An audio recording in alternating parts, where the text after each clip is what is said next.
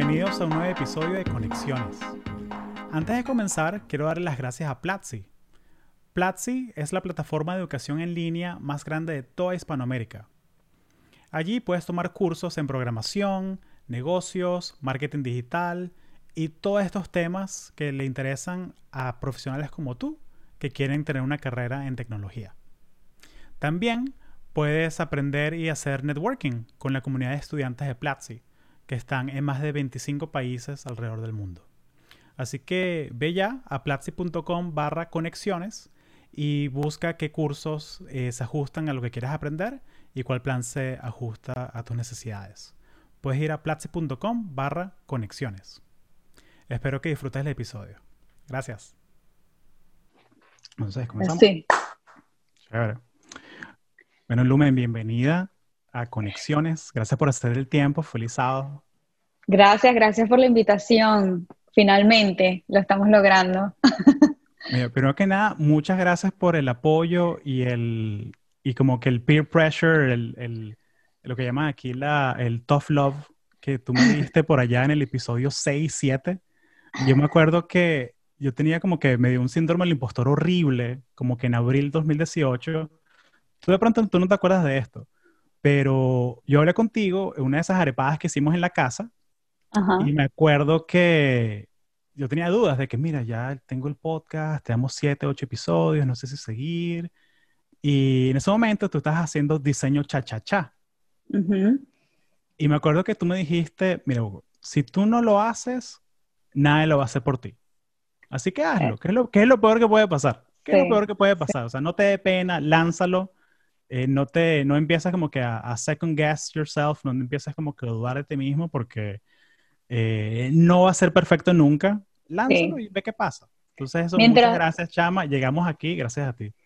No, vale, mm, encantada de que tú hayas seguido y que, que, bueno, yo, yo me acuerdo que empezaste con el proyectico de que, bueno, voy a empezar este podcast, me recuerdo que estabas hablando de los logos y, y sí me recuerdo un pelo que te dije, y al final lo que yo creo que, que es como que los proyectos de este estilo, si al final es una cosa que si disfrutas tienes que hacerlo y, mientras más preguntas te haces, más preguntas se te van a venir a la mente y más miedo te va a dar, pero al final cuando hay una fricción ahí para empezar, y, yo creo que esos son los primeros podcasts o los primeros proyecticos, el primer portafolio, pero después de ahí no hay nadie que te pare, o sea, no hay nada que te pare y te va a gustar como que todo lo que viene con, un proyecto y todas las preocupaciones te va a gustar y es lo que te va a llenar. Y estoy segurísima que ahorita, si no grabas un podcast, te debes de sentir súper raro.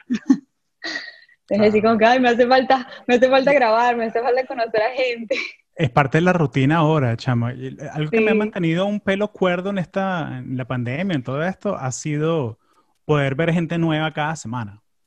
Eh, y es como que la excusa perfecta de, de esto, pues de sentarte a conversar con gente inteligente sobre, sobre estos temas, ¿sabes? Que no son los problemas como que, no son problemas como, o sea, son cosas de profesionales y, y sobre todo en español. Sí, sí. Porque en el trabajo el día a día que, yeah, because we're launching this new campaign, this new ROI for the AdSense, y como que, chamo, extraño hablar en español venezolano con alguien, ¿sabes? sí. Esa es como la razón número tres o cuatro por la que lancé el podcast, porque quería hablar de tecnología en español con gente. Interesante porque fue igualito cuando, cuando nosotros lanzamos el podcast de diseño. Eh, mi, mi, otro compañero del podcast era como que yo quiero hablar más español y yo le digo, yo quiero, quiero hablar con diseñadores latinos y, era, y fue como la combinación perfecta. Y eso y eso fue todo lo que nosotros pensamos. O sea, nosotros no pensamos de que escalar, audiencia, marketing, ads. No, dijimos, bueno, lo pagamos nosotros, yo hago la página, yo hago el logo, tú lo grabas, yo, a mí me encanta editar. Y así fue, y bueno, nada, o sea, la verdad es que, que, que, nos, que nos quedó súper bien y disfrutábamos mucho hacerlo, ¿me entiendes? Que es un trabajón, pero lo disfrutábamos hacer.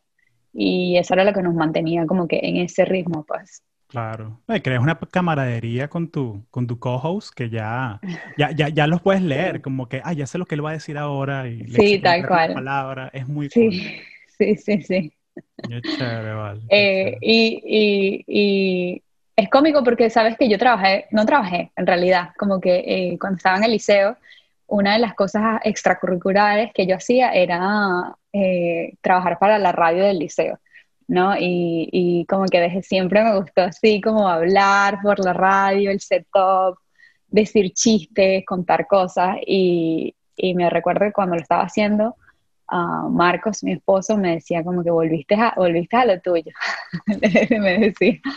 Pero a mí, me, a mí me echaba mucha broma por eso, y me decían que sí, la Erika de la Vega, la Erika de la Vega de la, de la, del liceo, porque porque yo hablaba así y, me encantaba, me encantaba. Sí, no, Erika es genial, ¿vale? Me, me, encanta, me encanta eso, lo que, como desde el 99, pues, desde que era chamo, siguiendo lo que ella hace, me, encanta. Sí, la mega. Sí, bueno, y en defensa propia, eh, eh, fueron un par de conectoras, eh, dos mujeres que estuvieron aquí en conexiones, se las jaló okay. para propia. ¡Qué cool! Ana, Ana Vázquez de Google y una amiga, Natalie Quintero, que está aquí en Daytona. Ella trabaja en, en, Boeing. ¡Qué cool, qué cool! Ay, qué cool, súper entonces, cool. Entonces, capaz Erika está escuchando esto. Saludos a Erika. Ay, Dios, ay, Dios. Y, y que yo diciendo que yo soy Erika. No, no, lo decía yo, lo decía la otra gente. Eso, eso, es lo importante, que tú no puedes decir que tú eres bueno. Tú tienes que decir, la otra gente tiene que decir que tú, tú eres bueno. Exacto. El social exacto, proof. No. El social proof. no, de hecho, mis chistes eran súper malos. Yo echaba chistes en la radio y eran como que, Lumen, ¿qué estás diciendo? Pero a mí me encantaba. Entonces ya, yo gozaba mi broma. Lo importante es disfrutar lo que uno hace, ¿vale? Porque... Pero échame el cuento entonces, o sea, tú eres, de, cuéntame de un poquito de, de, dónde eres y cómo llegaste a, a este mundo de, de, tech. Sí, eh, bueno, imagínate, ¿a dónde empiezo? Yo Haceme soy... San Juan de los Morros. Sí, para empezar, yo vengo de, de, Venezuela, de San Juan de los Morros específicamente, un pueblito, un pueblito, pero mi pueblito, llanera, como quien dicen por ahí. Eh, estudié allá y mientras estaba estudiando allá, iba de hecho a estudiar eh, Derecho y por alguna razón, magia, gente me, me, decía como que yo creo que deberías estudiar diseño, tú eres muy buena como que diferentes aspectos, ¿no? No necesariamente como que ilustrando ni nada por ese estilo, sino como que yo hacía mucha fotografía, me gustaba arreglarme, me gustaba combinarme, me gustaba la decoración, o sea, muchas cosas visuales. Y bueno, nada, como que eso me llevó a decir, bueno, quizás no sabía, no sabía realmente que existía esta carrera de, diseño como tal. Y me recuerdo que me llevaron a, al Instituto de Diseño de Valencia, en Valencia, y eso para mí fue como Disneyland. O sea, eso fue así como, yo decía, pero no puedo creer que la gente pasa todo el día diseñando y haciendo esto y esculturas y viendo clases de color y tipografía. O sea, yo me quedé encantada. Y bueno, nada, de ahí yo a todas estas, yo no, yo me voy, eh, me voy con, con, la mamá de, de, de, de Marcos y, y, regreso a mi casa y le digo a mi papá, yo no quiero estudiar de derecho, yo quiero estudiar diseño. Bueno, te podrás imaginar eso, ¿no? Wow. Eh, mi papá y que, eh, ¿qué te pasa la hippie? sí, claro. como que, no, el, el ¿qué le pasa? ahí, no, no, no. En, ya en mi papá seguro no. le estoy 100% seguro que le pasaba por la mente, bueno, esta la, la, tendré, que mantener, la tendré que mantener toda su vida, bla, bla, bla, eh, la de los dibujitos, eso fue, o sea, ni te imaginas eh, la discusión que vas a hacer tú, te vas a ir a Valencia sola a estudiar una carrera, qué es eso, qué es esa carrera, eso se estudia, qué vas a hacer, cómo se trabaja, miles y miles de preguntas, y bueno, nada, yo di, di, di, me fui, estudié allá, estudié diseño gráfico por, por tres años, y Luego que terminé ahí, eh, tuve la oportunidad de trabajar rápido en, una franquicia de Venezuela como diseñadora slash encargada de toda la parte de marketing y me encantó full. En esa transición como que Marcos, que, que, que era mi novio en aquellas entonces, eh, se tenía que ir a Italia y, y me decía, mira, yo me tengo que ir a Italia porque me están dando una oportunidad y yo le digo, bueno, pero yo también me quiero ir, me encantaría como estudiar algo allá. Y nos organizamos y, y logré conseguir un, un, un máster de marketing y comunicación, que era lo que estaba buscando porque, bueno, estudié diseño y era muy, muy buena en la parte técnica de, de diseño y de toda la parte visual, pero me faltaba mucho la teoría y cómo vender y cómo, cómo hacer el marketing, o sea, la parte más teórica y de comunicación. Uh -huh. Y nada, nos fuimos a Italia eh, yo me suscribo a este máster, todo lo que ahorré el año que estaba trabajando en Valencia, le dije a mi papá, mira, me voy, aquí está la plata del máster, ayúdame a, a, mantenerme allá, pero yo pago el máster. Y bueno, ahí empezó otra vez la, el ciclo, ¿no?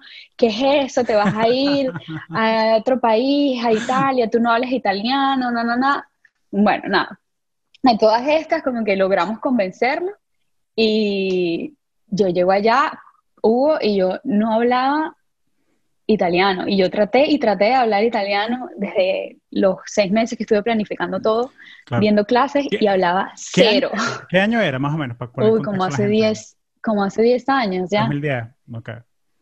Sí. que el, Duolingo en el avión de que no vale, pero es lenguaje romance, no, ya aprendes rápido, no vale. No, no, no, no, no. y, muy distinto. los muy, muy distinto. Y, y, y la gente me dice, la gente dice, mis amigos y, gente del trabajo dicen que yo aprendo muy rápido los idiomas, pero en realidad yo no puedo aprenderlos como ir a una clase y la teoría nunca se me ha dado, nunca, nunca. Eh, la misma historia con el inglés, que bueno, ya te contaré, pero bueno, yo llego a Italia y me meto en intensivo de italiano, o sea, eso eran que si, no sé, como cuatro o cinco horas de clases de italianos todos los días, conseguí una pasantía en un estudio de diseño eh, que gratis prácticamente para aprender italiano y empecé mi, mi instituto y bueno, eso era italiano para arriba y para abajo y la mitad de las otras clases eran en inglés y yo sabía cero de inglés, pero cero, o sea, yo no sabía nada. O sea, a ti te gustan las, las, cosas difíciles, ¿no? O sea, a ti te gusta eh, pues, las cosas cuesta arriba, ¿no? Sí, pero yo llegué a, exacto, o sea, muy complicado. Yo grababa las clases así con grabadora de, de, de, periodista y las reescuchaba. O sea, yo me hice una inmersión de la, del idioma para poder eh, aprenderlo lo, lo, rápido, lo más rápido posible, para poder cuando me hicieran las, las exámenes del máster, poder responder, que era todo hablado de paso, no era nada escrito, entonces era muchísimo más complicado.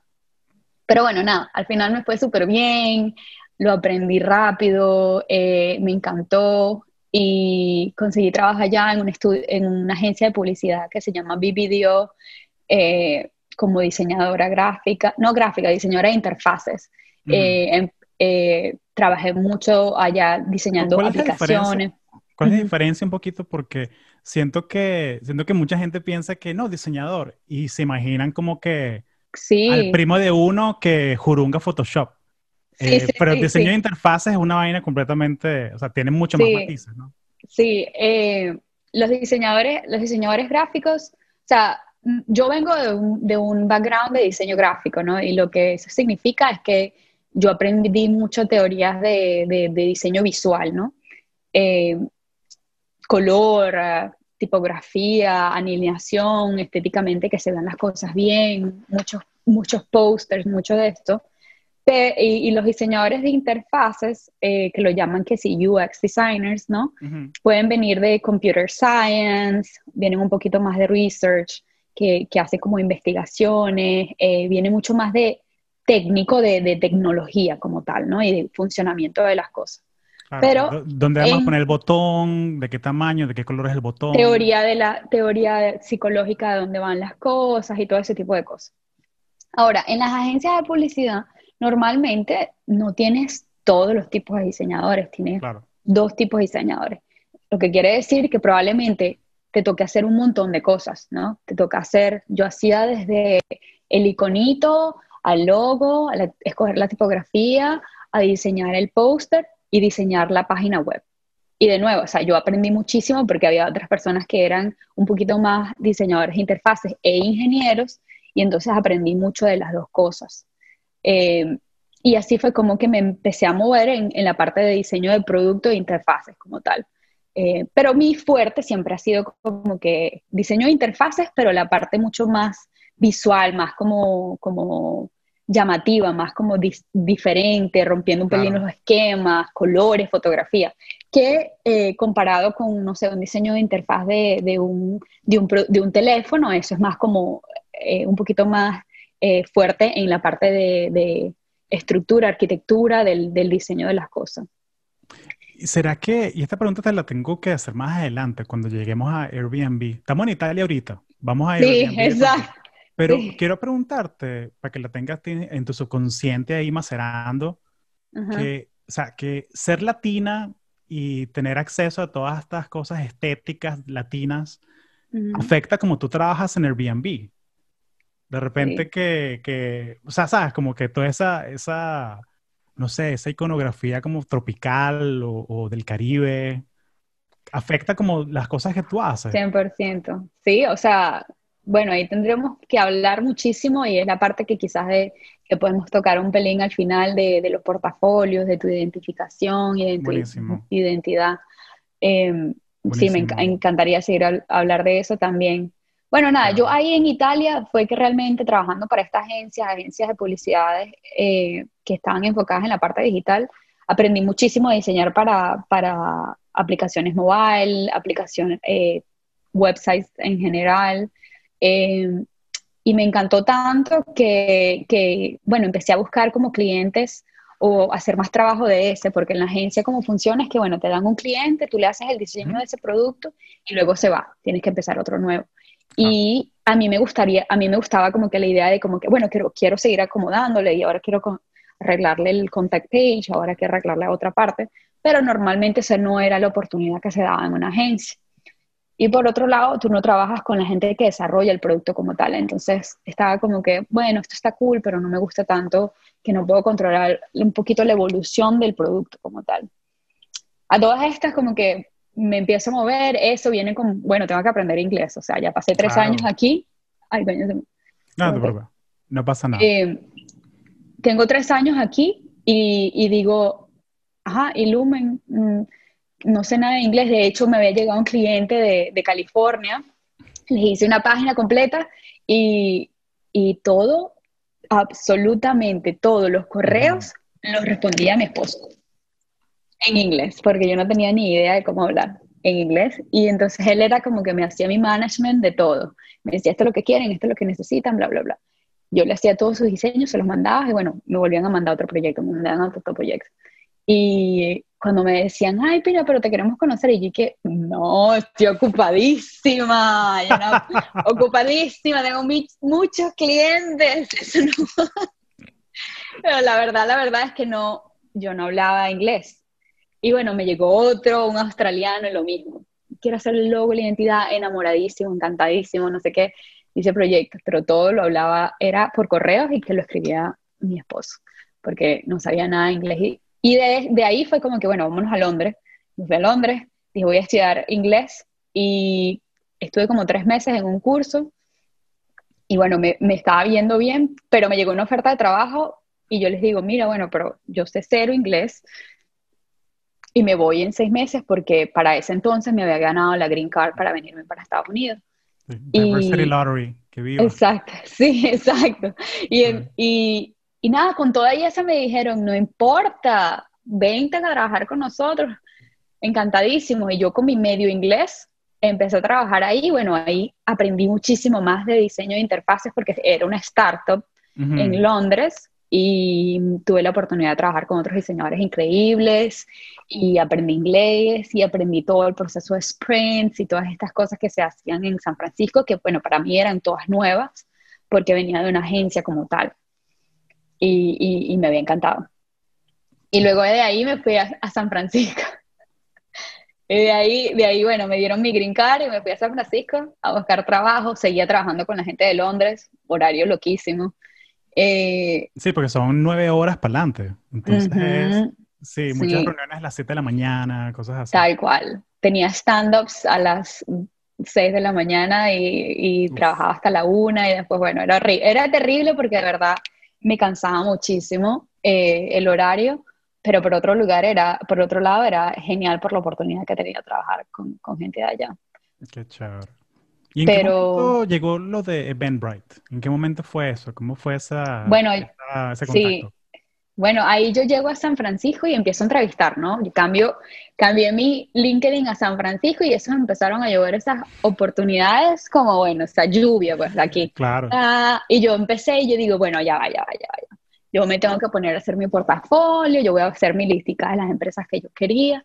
Y mira, Hugo, me recuerdo clarito que yo tenía las típicas, decía, yo quiero trabajar para, para Airbnb, era una de las primeras, quiero trabajar para para Twitter, me gustaría trabajar para Facebook, así tal cual, y bueno, ahí bajaban, ¿no? Pinterest era como la dos, era Airbnb, Pinterest, que eran productos que yo me llamaba mucho, eran productos que, que, se encargaban mucho de la parte de diseño, entonces, perfecto. Pero bueno, nada, entrevistando en miles de lugares, entrevisté en Squares y, y, todo eso, me contactan de esta empresa Eventbrite que yo no la había conocido, y voy allá y, y, me encantó, me encantó la cultura, me encantó, me encantó lo que hacían, me encantó la, como el vibe del, del equipo, y entre, entre las ofertas que me habían llegado, decidir irme por esa empresa.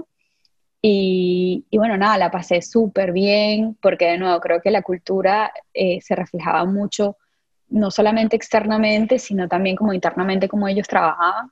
Y tuve la oportunidad de hacer muchísimas cosas. Estuve ahí tres años, eh, empecé diseñando eh, la aplicación de Android, eh, que después como que nos, nos, dieron un premio de Material Design, de Google Material Design, una de las aplicaciones mejor diseñadas. Ah, luego diseñé la aplicación de iOS siguiendo la misma, los mismos estilos de, de, diseño, diseñé la página completamente, o sea, hice muchísimas cosas eh, y llegó a un punto donde como que quería algo más, ¿no? Quería algo más y se dio la oportunidad de que que Airbnb me, me, me contactara después, imagina, de tres años, que, que, yo, te lo juro que yo metí mi cartica de, de cover letter, mandé mi portafolio y nunca me habían respondido, nunca, así corazón roto y que no.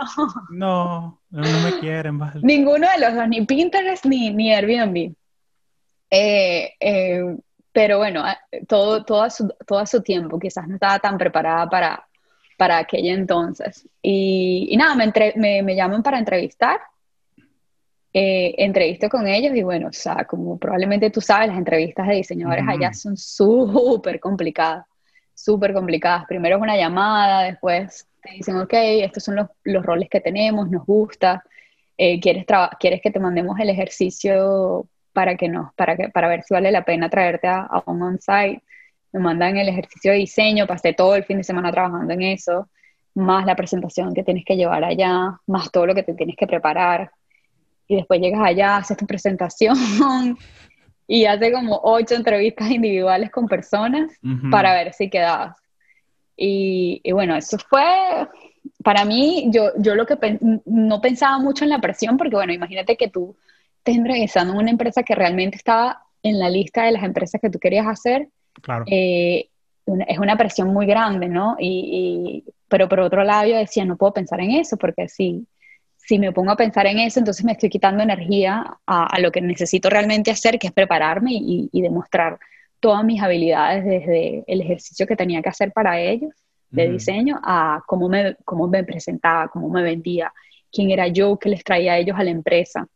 Y hablando un poquito de eso, se conecta mucho con lo que me estabas diciendo de cómo, cómo toda la parte latina y la parte de, de identidad de Venezuela te traes tú. Yo hablé muchísimo, una de las cosas que yo me decían es como que habla un poco de ti, nosotros queremos saber más de ti. Y yo hablé mucho, honestamente yo hablé mucho de mí, de dónde venía, de lo importante que era mi familia, de, de mis hobbies. Yo decía, mira, yo bailo salsa hago podcast, o sea, soy una persona muy, tengo, unas, tengo muchas cosas, o sea, yo no, soy una persona, soy muy diferente. yo lo que trataba de decirles a ellos era, esta soy yo y esta es como que, esta, mi cultura es así, pues, este, yo soy un poquito de, yo soy un poquito de todo y vengo de una, de, un, de, un, de una cultura un poquito diferente a la de ustedes, donde el diseño mío viene de, de inspiración de, de, la, de, la, gente, de las conexiones, de eh, la parte humana, de, no sé, o sea, todo eso se reflejaba en mi personalidad desde, desde la presentación hasta como yo hablaba con ellos de por qué me quería unir a Airbnb y qué creía que, que, Airbnb le hacía a otra gente, ¿no? Eh, y yo creo que eso se reflejó muchísimo y, y, se alineó muchísimo con la empresa, por un lado, y por otro lado, inspiró muchísimo a, a los diseñadores que estaban ahí a decir como que, ella es auténtica, pues, o sea, ella sabe lo que ella es y ella, ella tiene su propia personalidad y eso es lo que nosotros queremos, ¿no? Claro, claro. Eh, sumando su zoom. Que, que, exacto, que Lumen tienes todas estas opciones, como todas estas herramientas, que seguramente mucha gente las tiene y habrá mucha gente que tendrá 5, 10 años de experiencia sobre ti, pero al final del día, Lumen es una sola. Sí, exacto. Y es increíble porque yo nunca hablé de, o sea, yo no vengo de universidades o de institutos súper famosos como quizás vienen otros diseñadores como tal, que, que vendrán de Nueva York o estudiaron arte desde muy, muy, muy temprana edad, pero yo venía con una cosa que es, eh, yo, yo era una persona muy buena, yo había tenido mucho eh, eh, práctica, ¿no? Y, y, trabajé mucha práctica y, me, y eso es, también tiene mucho valor, ¿no? O sea, yo vengo trabajando desde que tenía 19 años, ¿me entiendes? Diseño, o sea, te podrás imaginar, y nunca parado, ¿no? Porque en los, en los momentos libres que tenía hacía freelance, y, y, eso eh, de alguna u otra forma se reflejaba en mi trabajo, que es una de las cosas que siempre le digo a los diseñadores juniors, es como que diseña lo que quieras, lo que quieras. Puede ser gratis, puede ser para algo que no exista, pero diseña, porque diseñar te va a ayudar a entender, a practicar y a mejorar cosas. O imita, imita cosas y proyectos, cosas que te llaman la atención para que te vuelvas bien haciendo eso y luego le puedes aplicar tu estilo, ¿no? Y así es que encuentras tus cosas. Pero no puedes esperar a trabajarle a alguien o a trabajar para alguien o que te llegue el proyecto perfecto para empezar a hacer eso, porque el momento que quizás te llegue no tienes práctica y entonces lo vas a perder. Y, y honestamente trabajar para clientes a veces no es tan divertido. Eh, o sea, es porque tienes que seguir una serie de rules y tienes que seguir una serie de, parámetros que, que, son complicados y hay, y hay, dinero por delante y tienes una cantidad de horas que nada más puedes trabajar. Entonces, es mucho más divertido hacer proyectos por tu cuenta y hacer cosas, sobre todo si eres diseñador para practicar nuevas ideas y después darte el lujo de decir, ¿sabes qué? Yo no quiero trabajar para Nestlé porque no es el estilo que yo soy bueno. O sea, yo me di cuenta que yo soy bueno haciendo este otro tipo de estilo y tengo la oportunidad de escoger los clientes también. Eh, pero eso nada más se logra contigo practicando, practicando, practicando, y haciendo mucho de lo que, lo que te gusta a ti. Sí. Me, me encanta que mencionaste lo de imitar, porque muchas veces no, no hace falta ser original me he dado cuenta mm. que, o sea, ¿cuánta, ¿cuántos podcasts no tienen un capítulo sobre cómo hacer un podcast? O eh, ahorita que salió The Social Dilemma, este documental sobre las redes sociales, que cuánta gente no hizo videos en YouTube sobre eso. Claro. Y es un tema que, y hay espacio para todos, porque no es, no, o sea, si yo hago un capítulo sobre eso, chévere, eh, no es que reste, sino que le pongo mi toque único. Exacto, exacto. Yo lo que digo es como, y es exactamente eso, no es, el problema no es eh, imitar, sino no evolucionar lo que te estás copiando. Tú agarras algo y tú dices, lo entiendes, lo analizas, dices, hay algo en esto que funciona y me gusta, ¿cómo agarro yo esto y ahora le aplico mi personalidad y lo mejoro de la forma que yo creo que debería ser mejorado? Y ahí viene tu innovación, tu, tu granito de arena a algo que ya existía. Eh, que, que no lo logras si estás como que, bueno, pero es que ya la gente inventaron los vasos, entonces no voy a diseñar un nuevo vaso. No, pero es que ya todo el mundo inventó las sillas, entonces ¿para qué voy a diseñar otras sillas? No, o sea, es mentira, sí. los diseñadores famosos agarraban sillas y decían, pero ¿por qué las sillas son incómodas? ¿Y por qué las que son cómodas son feas? Entonces agarras y hacían diseño arrechísimo con como, comodísimos y se volvieron las sillas más de, de, de la historia, ¿me entiendes? O sea, algo que funciona que, funciona hasta ahora. Claro. Esto se me cae cada rato. Sí, no te preocupes, la conversa está buena. Y las tres, cuatro personas que escuchan esto no, no le paran bola que se te caen los audífonos o no. Eh, pero cuéntame entonces, o sea, pasaste esa entrevista que fortísima y píntame un poquito sobre cómo pre-COVID, o sea, cómo es el día a día de, de Airbnb y cómo ha cambiado. No, o sea, porque o sea, estás trabajando desde Miami ahorita eh, para la empresa en San Francisco, entonces me da curiosidad como cómo es el día a día, o sea, porque todas estas empresas son bien demandantes, ¿no? Eh, claro. Pero, pero píntame un poquito cómo, cómo es la imagen, o sea, que llegas, te pones, te sirves. Bueno, o sea. Te sientas, cómo, cómo funcionan las cosas. Bueno, tengo que, tengo que hablar un pelo también de que cuando yo entré a Airbnb y me, y me dan mi oferta, fue algo así como increíble, ¿no? Pero con todo lo bueno también me vino, me vino un, chaparrón de, de, síndrome de stock, de, no, síndrome de, del impostor increíble, porque imagínate. El, síndrome de Estocolmo de tech, o sea, que, que, que te enamoras del, del, que te secuestra, eh, yo diría que es como que la gente que trabaja en Apple o en Facebook mm. y tienen como 400 mil dólares en stock que no está vested. y están como que presos ahí esperando los cuatro años para salir. Ese es el síndrome de Estocolmo en tech. Síndrome de en tech es el, el, que tú decías que no te sentías Sí, exacto. Yo, el, el, mío fue el síndrome del, del, impostor, que bueno, en mi vida, yo en mi vida lo, lo había escuchado, entendido, hasta que eh, me acuerdo que incluso haciendo el podcast de diseño ya, ya, ya, fue que, que, que, lo entendí un poco más. Yo llego ahí, bueno, déjame, yo pasé de, un equipo de 20 diseñadores a un equipo de 300 diseñadores en Airbnb. 300 viste, o sea, y, y, no, no solo eso, sino como que, bueno, yo digo, bueno, sí, es un montón de gente. Ese fue uno, ¿no? Y yo digo, ¿cómo, ¿cómo voy a hacer yo para destacarme aquí de alguna otra forma? Pero después estaba de que, bueno, empecé a conocer a los diseñadores y era gente como, como le decimos nosotros, pedigrí de más. Y yo decía, bueno, pero aquí yo con mi inglés medio mucho, en San Francisco, o sea, ¿qué, ¿qué hago yo aquí? Y, y, todo eso empezó como que me daba ansiedad y decía, las presentaciones eran una cosa, hubo una cosa así súper pulida, la gente como hablaba, una articulación, o sea, yo, yo me quedé así como que, wow, o sea, esto es increíble por un lado, pero por otro lado como que decía yo, ¿qué hago yo aquí? O sea, yo no merezco estar acá. Y, y bueno, pasé mucho eso hasta que, que, empecé como que a entender, a analizarlo y a trabajar duro. Trabajar duro, decir, ¿qué es lo que yo hago aquí y qué es lo que voy a traerle yo a esta empresa? Y de alguna u otra forma me di cuenta de que, bueno, yo, venía, yo tenía mucha práctica y yo soy una persona muy social. Y, era una, y soy una persona que me sé relacionar con los ingenieros de una forma increíble. Eh, empatizo mucho con, con, los problemas que ellos tienen. Claro, bueno, y eso me ayudó te casaste con uno, ¿no? Que eso sí, sí. práctica todos los días. y, y, y, eso se reflejaba mucho. Y entonces yo, era, yo llegué a Airbnb y, y diseñé muchas cosas y diseñé muchas cosas que salían al público. Era, era una cosa así de que y lanzábamos, y lanzábamos, y lanzábamos, y lanzábamos. Y eso de alguna otra forma otros equipos, otros diseñadores eran mejores en otras cosas y yo dije, me di cuenta de que, ah, bueno, pero, pero yo soy diferente entonces porque me empezaban a, a reconocer por el trabajo y ahí fue como que se me fue calmando un poco ese problema, ¿no?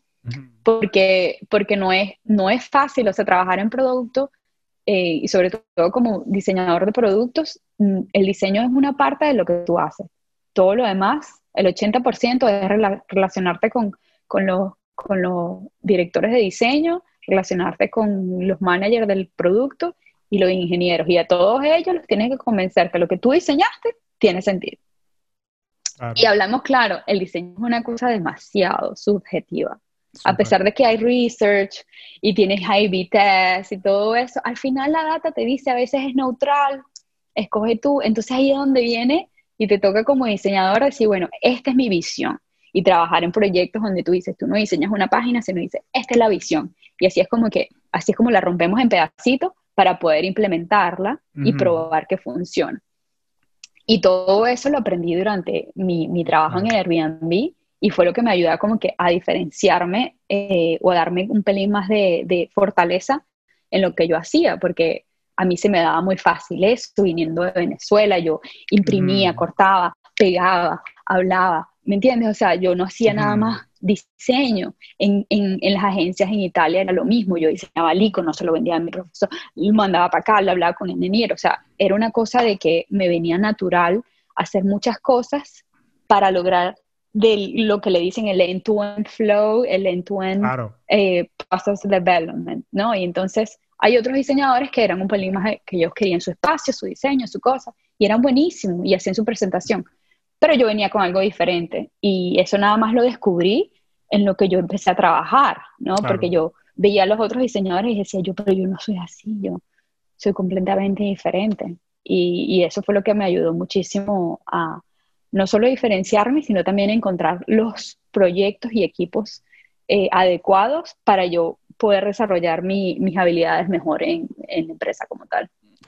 Lumen, y me da curiosidad, o sea, porque tú eres súper sociable y todo eso, pero ¿qué consejo le darías tú a alguien que, mira, estoy nuevo en esta empresa y de pronto soy latino, soy hispano y tengo que construir una relación con el director de ingeniería o el director de ventas o el director de lo que tú quieras de diseño, eh, que es, ¿sabes? Pedigrí de más que, sí, que, que, que, yo estudié en el Rhode Island School of Design y fui profesor en SCAD seis años y, y, soy de Michigan. ¿Sabes? Como que, ¿qué consejo le das tú a alguien que, ¿sabes? Que, que, quiere construir una relación con alguien así que si tuviese que hacerlo de, de cero. Mira, yo lo que digo, una, una de las cosas interesantes sobre mí que es diferente a mi esposo es que yo soy bastante eh, no le presto mucha atención a dónde viene la gente, de dónde estudió, dónde trabajó. Yo, de hecho, muchas veces he estado aquí y he estado mandando slacks en, el trabajo y Marco me dice, ese tipo trabajo en Apple y es que si no sé quiéncito, que es el mejor de no sé qué. Yo le digo, bueno, ni idea, ni idea. Yo le trato a él como trato al ingeniero normal, ni idea. Mi consejo es, la verdad es que cada, por más famoso y bueno que tú seas, todos somos humanos.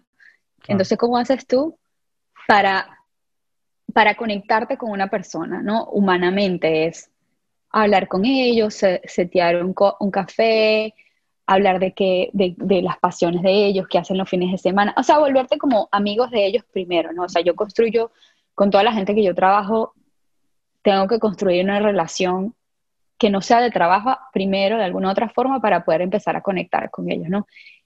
Ser un poquito bastante analista, de darte cuenta qué es lo que ellos hacen, qué les gusta, cómo trabajan, qué los incomoda, qué no les incomodan, cuáles son sus preguntas normalmente y frecuentemente.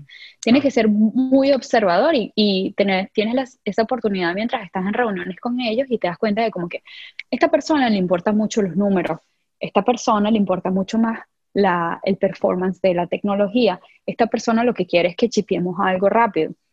Y te vas como que tú vas empiezas a acumular toda esa información.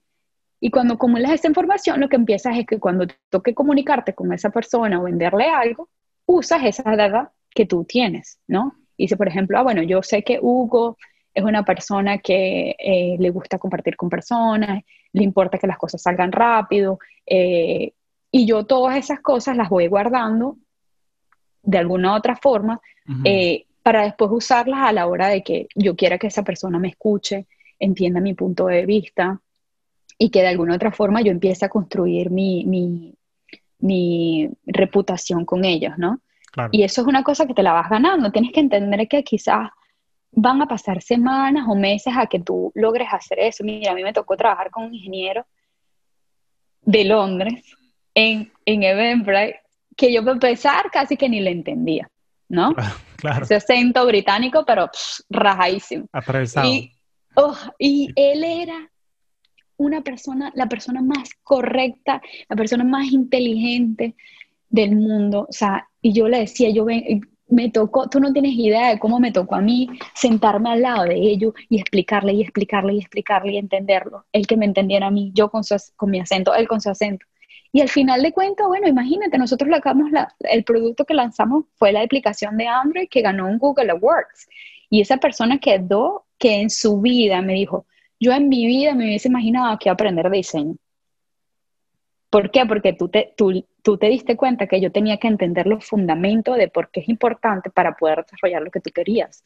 ¿Me entiendes? Porque a no le cabía en la cabeza la diferencia entre algo estéticamente bien y no estéticamente bien y el valor. Y bueno, nada, eso me tocó empezar a enseñárselo a él usando su vocabulario y usando mm. cosas que él, que, que él le gustaban y que él le importaban para poder lograrlo.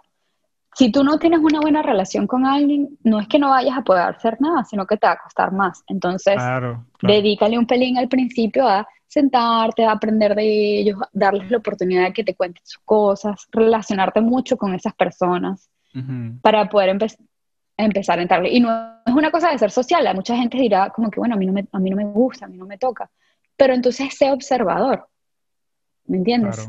Observa mucho de lo que ellos hablan. Claro. Las frases que usan, eh, algo bien táctico que yo hacía era que me fijaba qué tenían en el escritorio se tenían como que una banderita de algún equipo de fútbol o cositas como que uno que tiene que ser su banderita de Venezuela o uno que tiene que la tacita de café de dónde es, dice algo como que un equipo, una universidad o algo. Y por ahí puedes sacar conversa, ¿no? Claro. Eh, ahorita en un mundo virtual donde las relaciones de trabajo son a través de, de Zoom y todas estas cosas, fíjate en qué tienen en el marco de la, de la cámara. O sea, y es algo tan sencillo como era como darles un, darles un compliment, un halago sincero, como que, oye, Lumen, esa lámpara que está ahí me encanta. Después me tienes que decir dónde la compraste porque estamos decorando la casa nueva y me encanta esa lámpara. Sí. Cositas así, ser observador. Me encanta. Sí, observador en todos los ángulos. Reuniones, escritorio y ser, y ser educado, ¿no? O sea, dar buenos días, ¿cómo estás? ¿Qué hiciste el fin? Ser sincero, ser honesto, todo eso te abre muchísimo a las personas y las personas se van a abrir a ti. Ser un poquito también eh, vulnerable y decir, mira, bueno, este fin de semana me fue malísimo, no dormí mal, o me fue genial y fue esta fiesta y conocí a esta gente, o sea, todo, ¿no? Ser, ser, ser honesto como tal, que es una cosa tonta que uno dice, bueno, sí, pero eso es banal. Pero normalmente cuando uno trabaja en empresas hay tanta presión, hay tantos síndrome de impostor que la gente se calla y no quiere decir nada y, y a, veces hace falta un poquito más de esa parte normal, de cómo hablarías con alguien en, un bar. Claro, sí. A mí me gusta comenzar las reuniones preguntándole a la gente, eh, básicamente diciéndoles, hola, ¿cómo estás? Eh, mira, sé que tenemos media hora para conversar y aquí está la agenda, eh, pero ¿qué tienes en mente ahorita? ¿Qué, qué está pasando en tu vida? Muy buena, sí. Así hace mucho. Ponerlos de su lado, o sea, que me digan que, y que y es la oportunidad de, que me digan, conchale, mira, este, me estoy mudando y es un fastidio porque la gente de la mudanza y tal cosa, y que, o mira, que acabamos de tener un niño demasiado feliz, mira la fotico del bebé, ¿sabes? Claro. Es el espacio para que la otra persona sienta que it's, on you, está de tu lado, la, la gente. Tal cual. Sí, es muy importante las relaciones en, las empresas es muy importante para, para, para ayudarte no solo como que a trabajar mejor, sino también para mejorar, crecer, crecer internamente, profesionalmente como career, ¿no? O sea, mientras mejores relaciones tienes, mejor, más oportunidades tienes y más oportunidades te dan la posibilidad de shine more, ¿no? Claro. Entonces, eh, y eso te dan las oportunidades a decir, bueno, vamos a, a darle más, más chances de, crecimiento a estas personas, vamos a promoverlo, vamos a darle más proyectos y, ese tipo de cosas. Y ahorita, yo sé, hablando de crecimiento, eh, ahorita en, en, la, como estamos trabajando ahorita, eh, remoto, o sea, estás con, desde el East Coast, trabajando por una compañía en el West Coast, eh, ¿qué, has, ¿qué, has, aprendido? O sea, ¿cuáles han sido como los retos que, que has visto, que has superado? Bueno, a mí me tocó un poquito organizarme bastante a nivel de, tecnología. Ah, cuando me preguntaste de cómo era mi día a día en Airbnb, eh, la verdad es que yo llegaba, eh, hablaba un rato con la gente que se sentaba alrededor mío, me sentaba a revisar mi correo y empezaba a trabajar. Bueno, trabajar en Airbnb todos los días son bastante diferentes. Eh, yo tenía presentaciones con, con, el, con el CEO reviews, design reviews eh, de proyectos con él todos los, miércoles y viernes. Y entonces yo estaba trabajando como si estuvieras en una agencia así que caos, ¿no? O sea, diseñar, diseñar, diseñar. A veces comía en, el escritorio, a veces comía en, el auditorio de, la comida, pero, pero normalmente todos los días eran bastante diferentes. Y eh, mm, la forma en que yo desarrollaba productos era mucho hablar con las personas, con el ingeniero, me paraba, le enseñaba, le iba, no sé qué.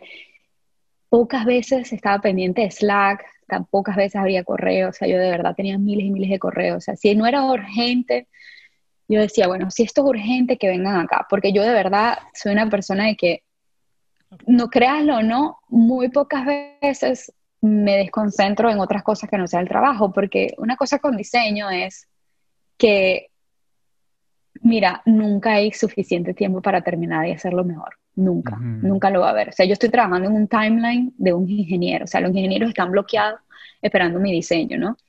Y entonces mientras yo más tiempo tenga para hacer y mejorar, mejor.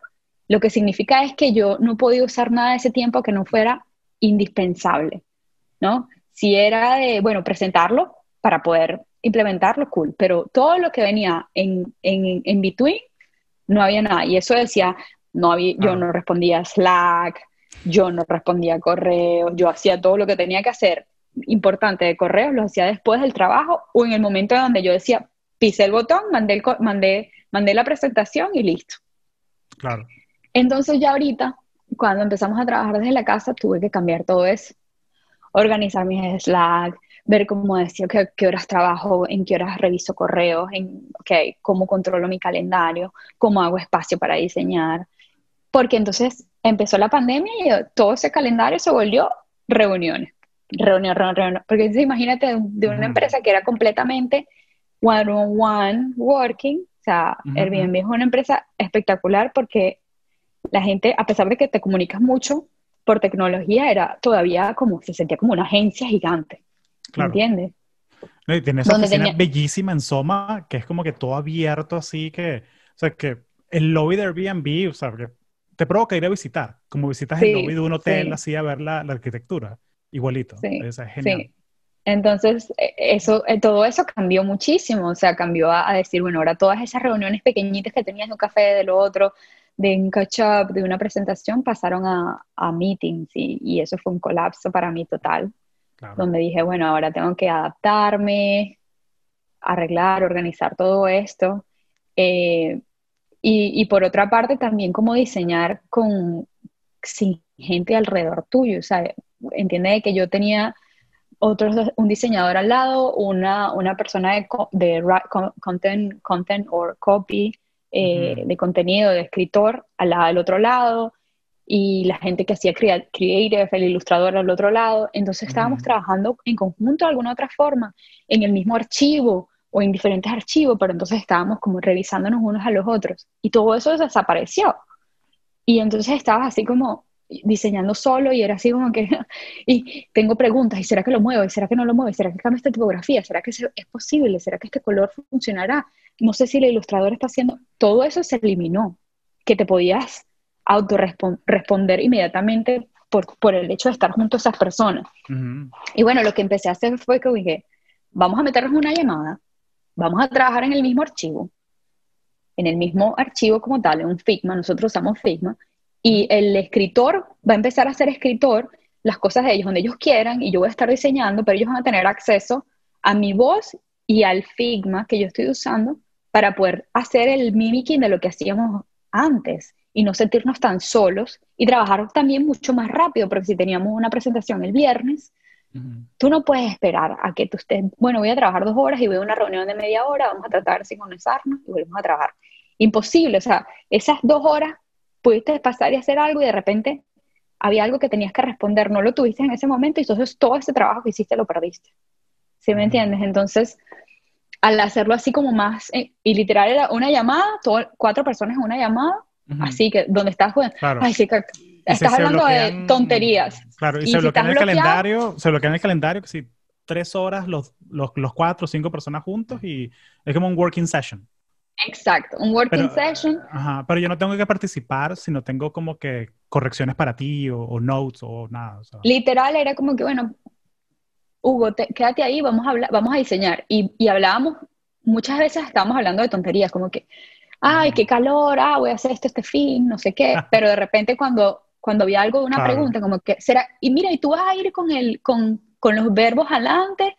para cada frase o no, para ver si escojo esta fotografía o aquella.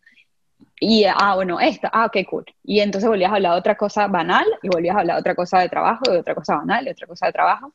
Y eso es así como funciona en la vida real, ¿no? O sea, no es que estás todo el tiempo hablando del trabajo nada más.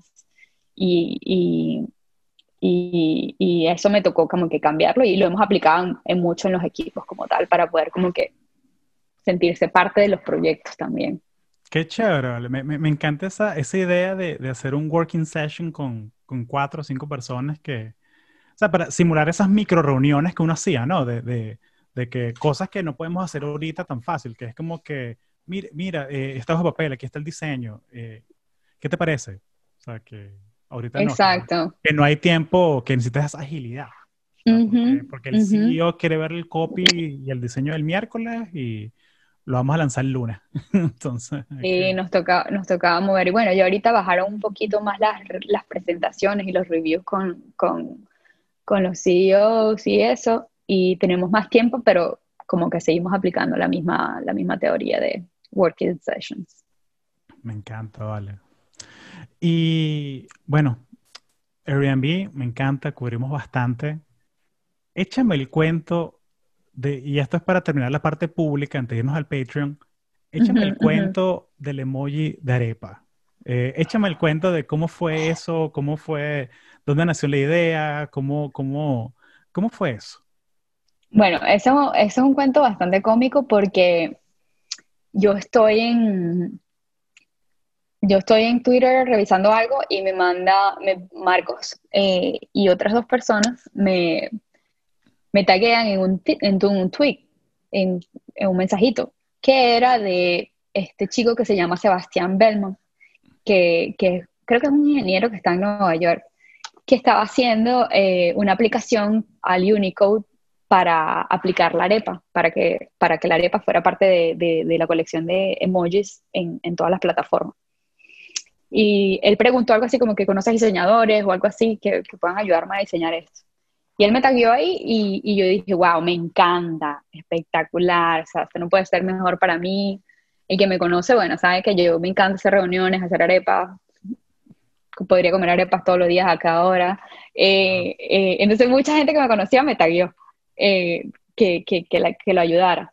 Lo cómico es que yo estaba en, estaba en, viajando por trabajo, me acuerdo que estaba en, estaba en París, en un research que tenía de un proyecto gigante que estábamos haciendo, y eran como las, eh, eh, tenía como un día para, para mandarle a él, porque él ya tenía tiempo que había publicado eso, y tenía que sí, un día, y yo estuve todo el día ocupada, pero llegué a la casa y, me recuerdo clarito que como a las 11 de la noche de allá me, puse a trabajar, a diseñar, a diseñar, a diseñar, a diseñar la arepa. Le pregunto qué es lo que tienes, mándame lo que tienes. Había un diseñador que había mandado algo ya, pero que lo habían mandado y se lo habían regresado. El, La gente de Unicode le dijo que, que, no parecía, que parecía un pan y que no servía. Entonces él estaba desesperado y, ya estaba como en el timeline de, de mandarlo. Y yo me quedé, yo me acuerdo, eran como la una de la mañana y yo estaba ahí mandándole mensajes a él, ok, y esto, y lo otro, y lo otro. Y, y nada, me puse a diseñar y déjame ver, porque tengo aquí, si quieres que te enseñe el archivo de... Sería genial verlo, ¿eh? la, en vivo. O sea, de más o menos como yo empecé a hacerlo y, a ver, ¿cómo comparto? Eh, mis locuritas en compartir acá. ¿Estás viendo ya? No. Eh, mm, todavía no. Ahora sí. Ahí, le, puse el permiso para que todos puedan compartir. Perfecto. Arepa emoji, me encanta. Esto es un web Entonces, progress. Me encanta. Exacto. Entonces, eh, aquí yo, ellos me habían mandado, este fue el, diseño que ellos me mandaron, que le rebotaron. Y yo le digo, bueno, sí, o sea, eso pareció un pan. y espera todo chateando en el Twitter Messenger. ¿no? O sea, en Twitter a la una de la mañana. Y yo, en, París, que, o que tú a estar en una rumba en París así, ¿sabes? No, no, vamos a diseñar. No, y, trabajando en proyectos que, bueno, yo estaba en timeline, no sé qué, o sea, estrés, estrés. Pero bueno, cuando uno sabe, dices, y esto es otra cosa, cuando uno te, cuando te llegan las oportunidades, nunca va a ser el tiempo perfecto. Así que usted aproveche esa oportunidad y hágalo. Y yo decía, o sea, no puede ser, yo tengo que diseñar esto. Y bueno, lo que yo hice, lo primero que yo hice fue como que, ok, yo como arepa, pero déjame step back y agarrar un montón de fotos de arepas para ver qué es lo que es, ¿no? Entonces, eh, busqué arepas, ok, eh, los colores, porque yo quería era comparar lo que ellos habían hecho con lo que yo realmente creo que era. Entonces busqué en Pinterest, creé un board en Pinterest con miles y miles de arepas, me traje las que me gustaban, dije, ok, estos los colores, aquí tienen detallitos, la textura, la forma, todo eso, y empecé, agarré dos, las de siluetier, dije, ok, estas son las dos formas que podemos ir, o sea, rayitas o así como diferente. De ahí después agarré como que, bueno, empiezo a hacer como los colores, empiezo a buscar como que cuáles son los colores de aquí, que literal tú vas acá y lo que yo hago es que digo, ok, este color, este color, y vas agarrando de la misma gama de la fotografía. Y empecé, ok, la forma es esta. Y entonces empezaba como que, eh, a ver, porque seguro, ok, empezaba como que, ok, tiene que tener textura, ¿no? Y después digo, ok, las líneas podemos hacerlas así, ¿verdad? Y las puedo cruzar. O las puedo hacer como degradadas, ¿no? Y después digo, bueno, pero aquí le falta algo. Digo, vamos a agregarle como un poquito de relleno, pero ahora parece raro, ¿no? Y después como que digo, ok, ahora más o menos si aplicamos las dos cosas, las tres cosas en lo otro, quizás funciona más. Y bueno, nada, así, así poco a poco eh, va sacando y de ahí fue que de este emoji. Después nos fuimos a lo que se llama este de aquí, que ahorita los estaba abriendo, que era como que bueno, después de aquí empezabas, lo editas, le cambias el ángulo, le cambias aquello, le cambias, le agregas la textura, le agregas un poco de iluminación y nada, eso fue lo que le mandé sin nada de fondo y él luego fue y lo aplicó a este documento donde le agregó que él había armado, él armó toda esta introducción, o sea, eso es un proceso, habla de por qué necesitaba estar ahí, modos de uso, donde lo usa, donde se come arepa en otros nombres que se llama cornbread, eh, cuánta gente está buscando, cómo está creciendo, todo eso. Imagínate, es un brief completo, de, es un pitch de la arepa, es un pitch de por qué la arepa merece estar en el en Unicode. Sí, exacto. Y, y, nada, él me mandó esto y yo después de ahí eh, le escribí a él, eh, perfecto, aquí la tengo, le mandé varias opciones, lo, editábamos juntos las cosas y nada, o sea, ya después él lo mandó y con eso fue que lo aprobaron y ya está en proceso. O sea, ya creo que están muchas de las plataformas, pero todavía están aplicando. El problema es que mucha gente se está quejando de que no parece una arepa, pero el problema es que nosotros mandamos el primer diseño, pero después ellos hacen, rediseñan todos los emojis, porque cada plataforma mm. tiene su propio estilo de, de, diseño de emojis. O sea, si tú te fijas en, no sé, en Google tienen un estilo, que los de Facebook tienen otro estilo. Entonces cada diseñador o el equipo de diseño interno rediseña el, emoji que les mandó el Unicode eh, como tal, como ejemplo. Entonces el mío funcionó nada más como para poder ganar la propuesta, pero no necesariamente es exactamente el que va a salir en, todas las plataformas, porque creo que diferentes, sí, diferentes estilos. Claro. Lo que hay que hacer es que conseguirse a alguien que conozca a Tim Cook y a Zuckerberg y que les haga reina pepiada. Porque mira, ¿Te gustó? ¿Te gustó? Ok, hay un emoji que queremos que cambies un poquito. Sí, ¿verdad? hacer las segundas. Hacemos un lobby. Sí.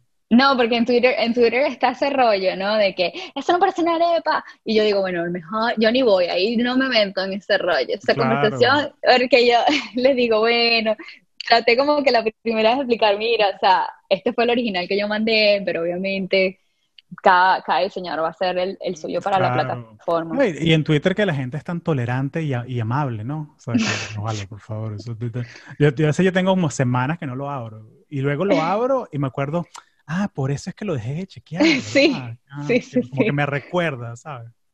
Que, sí, sí. Pero qué cool, vale. Oye, no, gracias por mostrarnos el, el, la evolución de la arepa. Un proceso, un procesito a la una de la mañana. Sí. Pero bueno, me, me, divertí muchísimo, me divertí muchísimo porque, porque que, que, que venezolano no se sentiría orgullosa de poder decir, diseñé lo que como todos los días, ¿me entiendes? Claro, claro. Y, y, es, y, es, la, y, es, la, vaina, que es que a veces, o sea, que imagínate que sea como que Carl Johnson de Detroit, Michigan, que le inviten que, eh, sí, hay una vaina que se llama arepa por allá, que no puedes hacer un logo. Seguro el pana entrega como que el primerito que tú tenías ahí, como una vaina redonda con unos quemaditos. Unos quemaditos, sí. Sí, entonces, entonces, es, es, muy cool ese, ese tema de la, mm, como que la, la inclusión, ¿no? que, que deja que nosotros contemos nuestras historias, deja que nosotros diseñemos nuestro, nuestros emojis, nuestros logos, nuestra, es parte de nuestro patrimonio, ¿por qué no hacerlo nosotros? Sí, este proyecto me gustó bastante y, y, y, quizás es tanto el nivel de diseño, porque es algo súper sencillo, a pesar de que diseñar un emoji es complicado porque tienes que trabajar una cosa así. Eh, pero había algo de que me llenaba muchísimo decir como que qué orgullo poder tener esto. O sea, qué cool que me, haya, que me hayan dado la oportunidad y que qué cool que hayan aceptado la propuesta porque, porque yo los ayudé mm, como tal.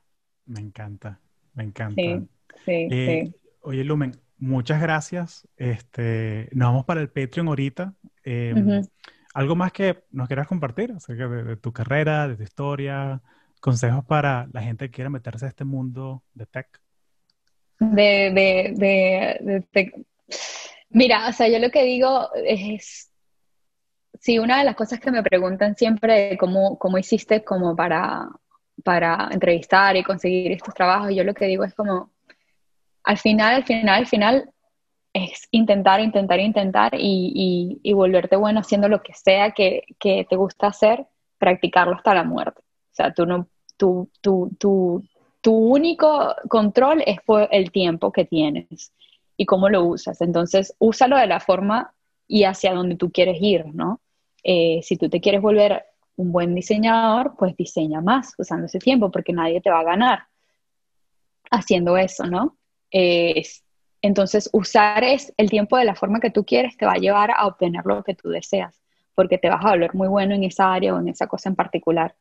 Y, en la parte de tecnología, todos los días más y más y más se necesitan personas, eh, no solo que sepan hacer de todo, sino también que sepan algo muy bien, ¿no? Para que a la hora de, necesitar ese algo eh, hecho bien, puedas resaltar y tú seas la persona que ellos busquen. Eh, y ya, o sea, trabajar para tecnología o no tecnología es una cuestión de, de, que tú le pongas una etiqueta o no.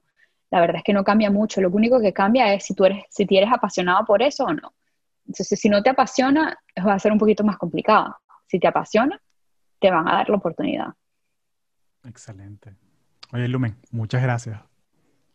Muchísimas gracias a ti por invitarme. Me encantó, me encantó hablar contigo y contar todas las historias locas. Bueno, bien.